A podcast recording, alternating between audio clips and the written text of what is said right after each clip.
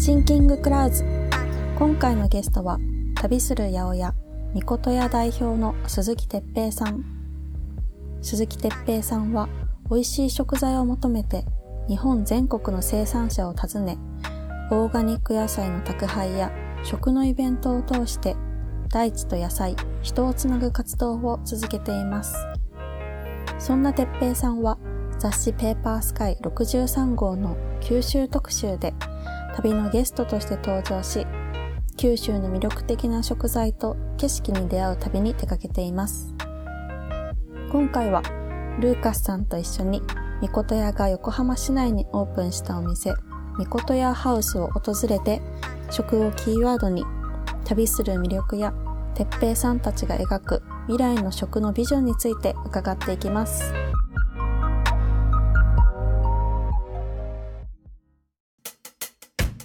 今回のゲストは旅する八百屋聖火みこと屋代表の鈴木哲平さんです。よろしくお願いします。よろしくお願いしますお願いします。はい。では早速ですが、ちょっとはい哲平さん、簡単に自己紹介をお願いします。はい、えっ、と聖火みこと屋の鈴木哲平と言います。えっ、と、えーまあ僕はですね、高校からの友人と、えっ、と自然栽培の野菜を全国の産地を自分たちで訪ねて、そう始めて、えっ、と今12年目ぐらいなんですけど、まあもともとその今ここで話してるこのキャンピングカーをベースに全国日本全国の生産者をこう訪ねて回って、で自分たちがこう美味しいなとか、あこの野菜を伝えたいなっていうものをこう仕入れて、うん。で 個人宅配したりとか、うん。飲食店に納めたりとか、うん。あとまあ本当にこの車をお店にしてうん販売したりとか、すごいね。ううんん。てっぺいさんは運転もっともっとうまかった俺はね運転が大好きなの。の。ね だから、そうなんですね全然運転することが本当に苦じゃなかったからここから本当にあの横浜からうん九州ひと夏に3往復とか普通にええ。うんうんうん。行ったり来たりうん。眠くもならないし。昔はね今はもう最近眠くなるね、うん。昔はそんなの。昔はもうね運転どこまで見たら鉄人と言われましたね僕はねね、え。うん、でももう今もう全然もう廃人だもうすぐ眠くなっちゃうえ このバンライフというか、うんうん僕はその僕が21の時に、うん。1年そのそれこそアメリカをさ、うんあのバンをか買って向こうで車買って、うんうん改装して、うん。まあ、それも73年式のこうシェビー。なる、わかる。でかいやつね。うん。スキビ、スキビドゥが乗るそう。やつ。あれをずっとあれで旅してたからまあそういう大きな車は慣れてた。まあ、好きだしそうそう。まあうん。ちょっと慣れてた、うん。えーいや、一緒に旅しても、ずーっと運転してくれたからうなん2週ですね。間だね。うん九州ね、うん。うん何キロルーカスさんと哲平さんはいつぐらいからお知り合いなんですか？あでも結構前から知ってるは知ってるね。そう知ってるは知ってるね、そうだね。でもしがっつり一緒に本当に旅したのはあれは初めてね。うん旅。あペーパースカイの九州特集。はいそれが2021年去年ですかね。だっけ一年、まあ今一年半ということはうまいね、じゃあそこで哲平さんも運もうず転して。っと運転してうまいなと思って、もういやいや。こんなもうこんな隙間で行けるから。車と壁がね。そう間そうそうもう。1センチのところが。しかもバックもできるそれが。ああ、それは相当な。相当のテクニックだから、うん。でもやっぱ運転が運転が好きでこうまあ野菜も好きで、うん。この形にうん。そう。なったか始めなたきっかけみたいな。それもあるね。ねまあ旅が好きだったっていうのもあるし、うん。その車の旅すごく好きねそうだね。ずっとプライベートの空間がいつでもそばにあるっていうのがすごい好き、ね安心感があって。ねお野菜はどこから？何がきっかけなんですか？もともとお野菜ですか、はい。そうですね。まああの旅するた八百屋っていうのがやっぱりとってもまあキャッチー。そうだね。いつからはい。かそういう名前でうん。なってるけど、うんまあその旅がすごい好きでまあその旅先で、まあいろんなそういうまあ農家さんというかうん。あのそういうなんていうのかな食べ物を自分たちで育てて、まあうん自給してるような人たちに、まあ出会ってるそういうところからまあこう食べる食に対して興味を持ってったっていうのがあって、うん。うんうんうん人が好きじゃんね。そう、ね。ほんま本当に、うん。今は本当にうんとにかく人が好き？その、うんうん。そのストーリーとかね、うん、そうですね。だからその野菜がまあでそのその例えば細かな栽培方法だったりとかじゃあどどういう地質作りしてるっていうことももちろん好きだけど、それよりもどういう人が、うん。まあ、どういう思いでとかどういう姿勢で、そう育ててるかっていう、まあ、だから何を買ってるかっていうよりはどの農家から買ってるっていうことの方があ価値ーしかもそういうのってやっぱ直接行って顔見ないとなかなかそう。ね。そうそうそう。なかなかみんなやってないことわからうんから、うん。そうそれをそうだね。だから12年前からいろんな各地にあの出向いて直接お会いして、うん。お野菜見てっていうのを続けてたってことですね。そうだね。今日アイスへ頼んでピーナッツと黒豆うんうんうんうん。のお兄ちゃんそのアイスの味よりいきなりそのお兄ちゃんの話が出てきて あそうそう、うん、そうそう。あの俺はもう本当すぐえっ、とだからその御嶽小屋っていうね、うん。あの、うん。愛知でさ、うん。あのその自然栽培でイチゴと落花生を育ててる、うん。うん。あの男の子がいるんだけどさ、ね。もう常にこうパンクとロックを聴いてるような、ねねなんかそういうイメージが出ると、うん、野菜その後にやっぱ気になる。そうですね。あそういう人はどういう野菜作るとか、ね、そうそうそう。気になるやっぱね。うんそう。まずなんかう。まずそういうところに興味を持ってほしいっていう、ね。でまあそのね細かいことはねあの、まあも一番初めはもっとなんていうのこう自然栽培ってね、うん。みたいな感じでうんうん。販売してた時もあったの、はいはい。はいそのうん。じゃあ何がいいか例えばそのね、オーガニックとか無農薬とか農薬をね。使うとか農薬使うと、うん。農薬の弊害だったりとかさ、はいはいはい肥料を使うと良くないこともあるよとか、はいはい。はいそういうね、な話しましたね、うん、でもそうやって売っていくことに対してなんかすごい何かを否定することになるじゃない、うん。例えば、うん。農薬使ってるやつ、うなんつうの？野菜が素晴らしいよって言うとじゃあ例えばなんだろう。じゃあルーカスの、うん。あのお友達とかさ、うん。じゃあ例えばお父さんとかお母さんとかが、うんうんなんか農業やってるとするじゃない、うんでそれで息子のためにじゃあなんか野菜をうん。送ってきてくれた、うん。けどそれが例えば農薬使ってたとするとさ、うん。俺それを否定することになるじゃない、うん、そうだね、うん。でもそれって、うん。なんかこう誰かのためにね。心を込めて育ててるんだったら、うん。それめちゃくちゃきっと体にもいい心にもいいとそう思うしだね、うん、なんか一番大事なのはそこじゃないような気もして。てそうだね。ううんん、そ多分そのポジティブなエネルギーに、だからまあああいう農薬使うはポジティブじゃないけど、そこを批判するもポジティブではないからそうだね。うまくそのポジティブなものに前にこう出すいくことがすごく最近なんかみんなその感覚掴んでる気がうんうん。そうだよね。あの、うん。環環境も守る人も最近すごい変わってる気がする、ここまで今言ったような、うんこれがダメこれがダメ、だけど自分たちもそれで疲れちゃうから。疲れちゃう疲れちゃう。そう。にそう。それじゃなくて、じゃあもっと良くするアイディアを、こう前向きがどんどん出していくとか、うん。そうだね。それすごくいいな、本当に本当にそう思います。そう思う、うん。しかもみこと屋さんはそのさっきアイスクリームの話が出ましたけど、今私たちがいるねこのみこと屋ハウスが看板メニューにアイスクリームがあって、なんかそのそういうあのフードのそういう課題をうん。押し付けがましくなくちょっとポップに、いやなんか楽しくこう前向きでやってるから、うん伝えてくれる今日、ので、今日もマーケターあるよね。なんか。そう今日は今日は何今日はあの えっとハンドニットっていうさ、うん。そのまあ手編みのはい。ニット古着の手編みのニットばっかり集めた、ハンドニットマーケットみたいはいなはいのをやるんだけどはい。さ、あと花とか。そう。なんか結構野菜僕らのほら野菜もさ、うん。なんかこうなんだろうな。まあ、色のバリエーションもすごくいろいろあるし、うんうん。結構こうバラバラバラというか、うんうん。こ個性があるものが多い、はい。ハンドニットもなんかこう少しムラとかさ、うんちょっと作り武骨だったりとかするけど、うんうんすごいなんかこうぬくもりぬくもりあるね。ぬくもりあって、うんうんうん、いいよね。うんなんかそういう良さうん。があるじゃない、だからすごい相性いいなと思って。そういうお店でうん、ニットのマーケットがあって、うんうん。まあ、あとお花屋さんがお花。出てなんかこのみことやハウスに、もうすぐ剪定するんだからこのキウイとかさ、はいはいはい。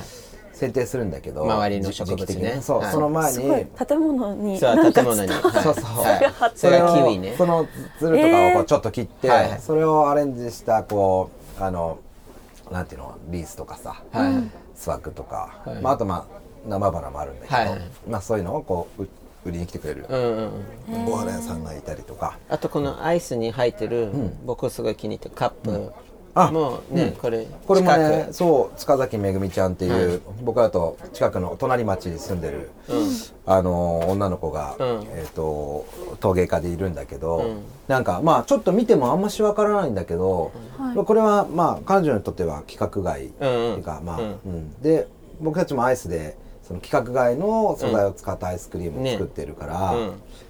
まあすごくそういう面でも相性いいんじゃないかっていうことで、まあある時持ってきてくれて、うんうんうん。ですごい僕もこれねデザインも、うん。このか形もサイズもすごく気に入っていいよね。うん、で今使わせてもらってる、ね。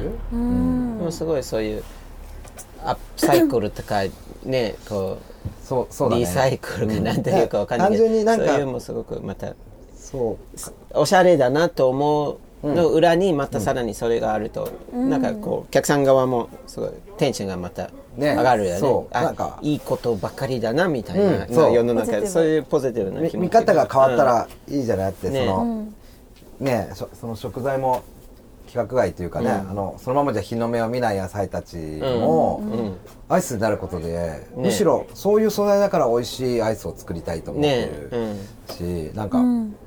なんあと紅茶もあったね。あの紅茶味が。あ紅茶味は、ね。そう。あのーミルクティーサービスっていうさ、ケータリングでミルクティー出してるストーユー君っていう子がいて、彼がそのねその1戦目だけやっぱすごいミルクティーめちゃくちゃ美味しいんだけうど、んその1戦目しかやっぱり贅沢にん。1戦目を使っ、してか出せないうん、だけどやっぱ2戦3戦できる、うん。あの紅茶葉だから、うんうんまあ、それを譲ってもらって、うん。でそそれで僕たちアイスを作ったりとかね、うんうんうん。やっぱ先に人が出てきますね。ね面白いよね、うん。人が出ちゃうそうだね。いやでも素晴らしい。やっぱりそれが見事で面白い、面白いです、やっぱり。そうだね、うん、なんかいいことをしてるなって気分がまたちょっと美味しい、美味しいなにつながってる気がします、食べる時に。うんうんうんうんストーリー感じながら、なるねまあ気持ちいいじゃん、その、ね気持ちいい、気持ちいい。ただ美味しいだけじゃなくてだって自分がそれを買うことによって、ん。別にそんな意識はしなくてもだってそれ社会にとってちょっといいこととか環境にとっていいこととか、地球にとっていいことがもし自分の消費でそういうものが生み出せたら、ね多分ちょっと気持ちいい。気持ちいいよね。っていう気持ちいいです。まあね、うん。そうそう。それは俺たちも気持ちいいし、ねみみんなに消費者買う人にもいいし、ん。まあ、その生産者だってねそのみんなハッピーし。そうみんなハッピーねみんなハッピー。うん。ね、ずっとその移動販売を12年前から続けてきて、うん。このミッコトヤハウスは、えっと、オープンしたの、去年まだ数ヶ月ですかねオープンして。えっとね半年ぐらい？えっと、もうあと1か月ぐらいで、うん。来月でえーですね1周年ですね。あ1周年、うん。じゃあ1年後来月、うん。おそういよいよだね。早いね。ね、マーケットとかこういう、あのアイスクリーム入れる器とかアイスクリームもそうですけどやっぱ拠点ができるってまた移動とは全然違うじゃないです全か然違いますね、うん、その本当に。辺もうん。どうしてまた、まもともとはやっぱりその旅するスタイルだったから、うん。本当はこう拠点を持つことはこうちょっと怖かったっていうか、うん。まあそれこそ始めた頃はもう拠点なんかは持ちたくないって思ってた、あ持ちたくないって。だってなんかこう自由じゃいられなくなるような気がして、うん。うん。うんあうん出れなくなっちゃう、うん。って思ってたんだけど、うん。やっぱずっといろんなところを全国を旅していくとさ、そのねルカスとの旅もそうだけど、うん。いろんな人にお世話になるじゃないですか。ね。その地方にいる。地方にお世話になって、その人たちってすごいその土地その土地とつながりを持ってさ、その土地の恵みを生かしたりとか、その土地の循環を生かして何かこう表現している人たちにいっぱい出会うでしょ、うそれってすごい素敵だなってやっぱりこう、思う思うから、やっぱそういうものに対する憧れもずーっとこう持ってた、やっぱりうんいいな拠点があって、そのちょっとこう根を張るじゃないけど、その良さもすごくいいなと思ってて、まあだからそうだね。なんか78年目ぐらいからうん。いいのかもと思って、うん。でまあちょっとこう物件みたいのを少しずつ探し始めてたんだけど、うん。まあなかなかなくて、うんでもやるなら、うん。こう僕らがこう育った、うん。このロこのエリア。ーカルタウンでこれなんていうエリア？これね横浜市の青葉区っていうエリアなんだけど、うんうん。そうだから、うん。うん、そこででも本当周り店何もないよね。家が あって、で、さっきね、あの、おじいちゃんたちが散歩して犬とか、うんち掃除したり。そうそう。ね今日は何のイベントやるのそうってね。な感じの場所だね。ね。そう。地やっぱり地元でやりたいっていうのがあったから、うん。まあそこでだから限定してたから、全然見つからなくて、なかなかいいところが、うん。うんで予約ででも昔からこの辺の個人のお家は自分たちで届けてるね野菜を。あ宅配して、うん、そう、うん。それはもう始めてからもずっと続けてて、えうんうんだからその配達の途中でうん。見つけたのよここ。ああなるほど。だからそれも続けててよかったなと、はいはいそうじゃないと絶対通らないこの道。なああねこのちょっと裏にね。そうそうそう。すごい。でまあそれですごい素敵レンガなうん。か古いのレンガなうん。すごい建物素敵ですね。僕は70年代？60年えっとねこれ実はね建物ね僕と同い年なの。えまあそれもご縁だった70年代だね。いや79年、ね。うん、ご42縁ですね。年前の建物で、はいもうそういうのも、うん。なんかこうすごく縁を感じて、そうだね。うん。で、うん。あのはじなんかね、まあ、冬は今はさちょっと植物も枯れてるけど、うん。もう本当に春とかさ夏はもうすごい緑で覆われてて、うんうん。いいね。うん。なんかしかももうすすごいもう繁茂繁茂しててさ、うん。なんかこのレンガがちょっとこう土っぽいでしょ、うん。だからこう、土の上にうん。植物が育ってる感じうん。がなんか畑っぽいのよ、少し、はいはい。確かに。なんかそういうところもなんか僕たちっぽいなと思って、うん。うん。うん。まあ正直人通りは全然ないんで、ん。商売的にはちょっとどうかなっていうところはちょっとあったんだけど、うん。うんなんかフラッと入ってくる人いないからさ、うんうん。確かに、うん。目的やっぱここに来たいからここに来るっていうのもね,、ねそういう店になれたらいいかなと思って、いいじゃない。うん。でも全然なりつつあるもんね。僕うん。今回2回目来たけど私はずっと結来たかった、やっぱり。人いっぱいいてありがとうありがうとう、ん。初めて来て。今アイスクリームをいただけててすごい美味しいです、ね。うん、朝からアイスだったねなそのアイスクリーム屋さんを始めるあみこと屋さんがお店を持ってって言った時に、やっぱ知ってる人からしたらなんかすごいびっくりした人も多かったと思うんですよ。なんでまたアイスクリームってところもちょっと気になりました、そうだね。そう思った、え思った？なんでアイスクリームと思いませんいやでした？僕ただ嬉しかっただけで 何も思ってルーカスないアイス大好きだから。ああやったなみたいだけどうんうんねそうだね。そうだよね。なんでアイスだったんですか？うんとやっぱりそのアイス、まあ、僕たちはやっぱその野菜を通じて伝えたいことっていうのは、まあ、昔からあんまりこうか変わってなくて、もちろんそのオーガニックのこともそうだし、うん。そのその裏に、ね、生産者がいる,、ねいることとかあとはやっぱりその畑にはやっぱりその販売されないん。野菜とかそのロスになっちゃう野菜って畑に行くと実はすごくあるし、ね。農家さんが持ってる課題とかもいっぱいあるんだけどそういうのをこうやっぱり野菜を通じて伝えるとちょっとこう堅苦しいというかさ、うんうん。ちょっと重いとかさ、うんうん。説教じみちゃう部分もあるでしょ、うんうん。でもアイスクリームってすごい、いやねあのみんなハッピーな気分で来るから。そう。大人も子供も好き、みんな好きでしょ、うん。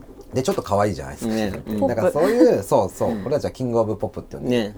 うんね。キングオブ。うん。で本当そういう存在だからさ、そうだね。うん。そういうアイスクリームを通じて、うん。その裏にそういうストーリーが、うんね、一緒に伝えられるっていうのは、いいね。うん、すごく伝えやすいなと思って、うん。確かに。でなんかすごく親しみやすいしフレンドリーな感じがすごくいいですね。しかもアイスクリームってやっぱりさ、そのうん。まあ、賞味期限がないな表示義務がないのね。別にうん。ないわけじゃない。よやっぱりちょっと、うん。やっぱりずっと劣化はしていくからさ、うん。でも長く持つ。長く持つじゃない、うん。だからやっぱりそういう農家さんがやっぱそのね手塩にかけて育てたものを、うん。うんあのやっぱ長く食べてもらいたいから、まあそうだね。賞味賞味期限を伸ばすことができるので、うん。アイスにすると。一回アイスすればね。そうそう。ジャムとかああいう感じもする。そうそうほねあの加工食品みたいな感じで、まあそれってやっぱすごくいいなと思って。やっぱ愛が、愛があるがゆえですね。今トッピングあるだっけ？何？トッピングあるだっけ？今。今はさっきそののジャムみたいとかなんか。うんえっ、とこれとこれを組み合わせるとかっていうのはなくそのトッピングが選べるわけじゃない。はないねない、コーンぐらいかな。コーン。コーン。ハンドメイドコーン、そう。毎毎朝あコーンね。うん。うん作ってるね。毎朝コーン焼いてる。うんうんうん。それがまあ選ぶ。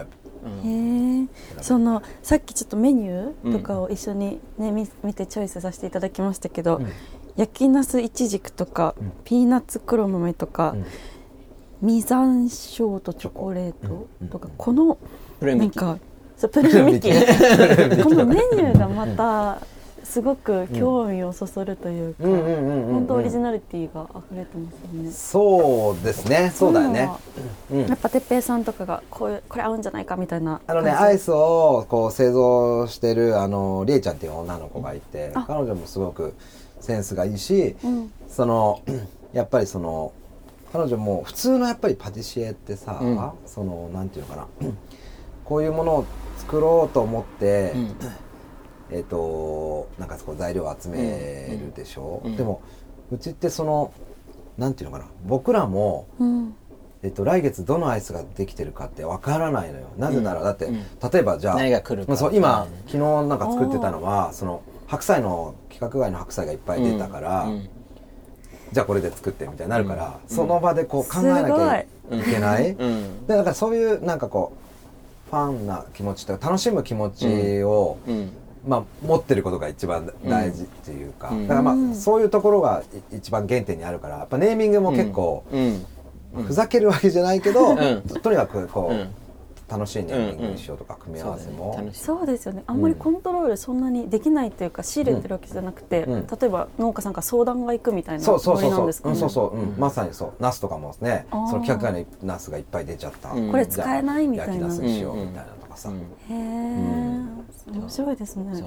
だからそろそろペッパースカイ味もやりたいね。ね。でもルーカスとそれずっとね。ずっとやりたいペーパースカイ味が全然想像つかない、いや、ねあるよ。もうルーカスの大好物を使っていくっていうね。なんだろういやいろいろ。でもこ 今度ね奄美大島、次の5月25、うん。あそこはあのあまあの砂糖とかすごいあそうだね。美味しい、うん。島島バナナととかそういうも美味しいし。あるね。パッションフルーツとかも美味しいしね。そうパッションフルーツも美味しいし、うん。なんかもしかしたらそこでちょっとうまいことに、なんかだからルーカスはすごい気に入った素材とかがねちょっとチェックしてくるから、うん。なんかなんで結構できるそのアイスってやっぱりすごくいいのはその懐が深いというか。うん包容力があるのよ本当に、うん。だから割とこれできるアイスにっていうものも、うん。うん。うん。アイスになる。魚フレーバーとか。ねいや本当に今魚うんかつおだしのアイスそうだね。あ本当ですか？あと今ねお友達のところと作ってるの、ハンバーガー屋さんと作ってて、うん。ハンバーガーフレンチフフライフレーバー、それはあの牛すじのアイス今。あうん、そうお肉作る時に牛すじ取るでしょ、それいっぱい余ってるあ余ってるから、うん。えーじゃあやっぱなんか決まったメニューがなあるようでないというか、もうそのライブ感があるといそううそう。かそう。あルーカスあれ食べた、あの、うん。俺たちもほら大好きなさ、うん。あの浜松のなるそばあねねそうゴリさんん。も、うんうん。ね葵ちゃんもすごくうんうん知ってる、でゴリさんの、うん。あのほらそば打つ時のうんそばの端っこあるでしょ？うん。あるねそば、が端が出る。ああ残ってる。それもらって、うんうん。それでもアイスああそれも面白いね、えーそばのアイス、面白い。うんそこに多いね。うん。あのそばちゃんがちょっとあられみたいになってて、うんすごい美味しい、うん。確かに食感が楽しそう。そうそう結構何でもできちゃうね。じゃあちょっと、うん、6月向けて実現しましょう、やろうよ。ペーパースカイアイス。BB アイス。かなそう BB アイス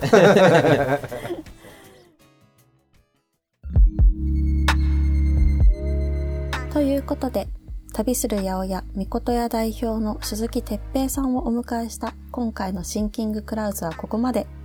次回はトーク後半戦をお送りします。更新をお楽しみに。